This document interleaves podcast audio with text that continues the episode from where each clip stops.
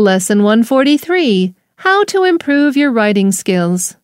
By the time you reach this page, you will have studied 142 lessons of this book. You will have learned many new words, idioms, sentence structures, and quite a bit of grammar. You will have come to a stage where you might be asking yourself, How much have I improved, if at all? Why not give yourself a simple test? Read a short text. Read it carefully.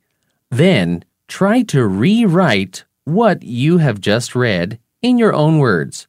After that, compare what you have written to the text. This is called paraphrasing. In fact, it is a good way to improve your writing skills.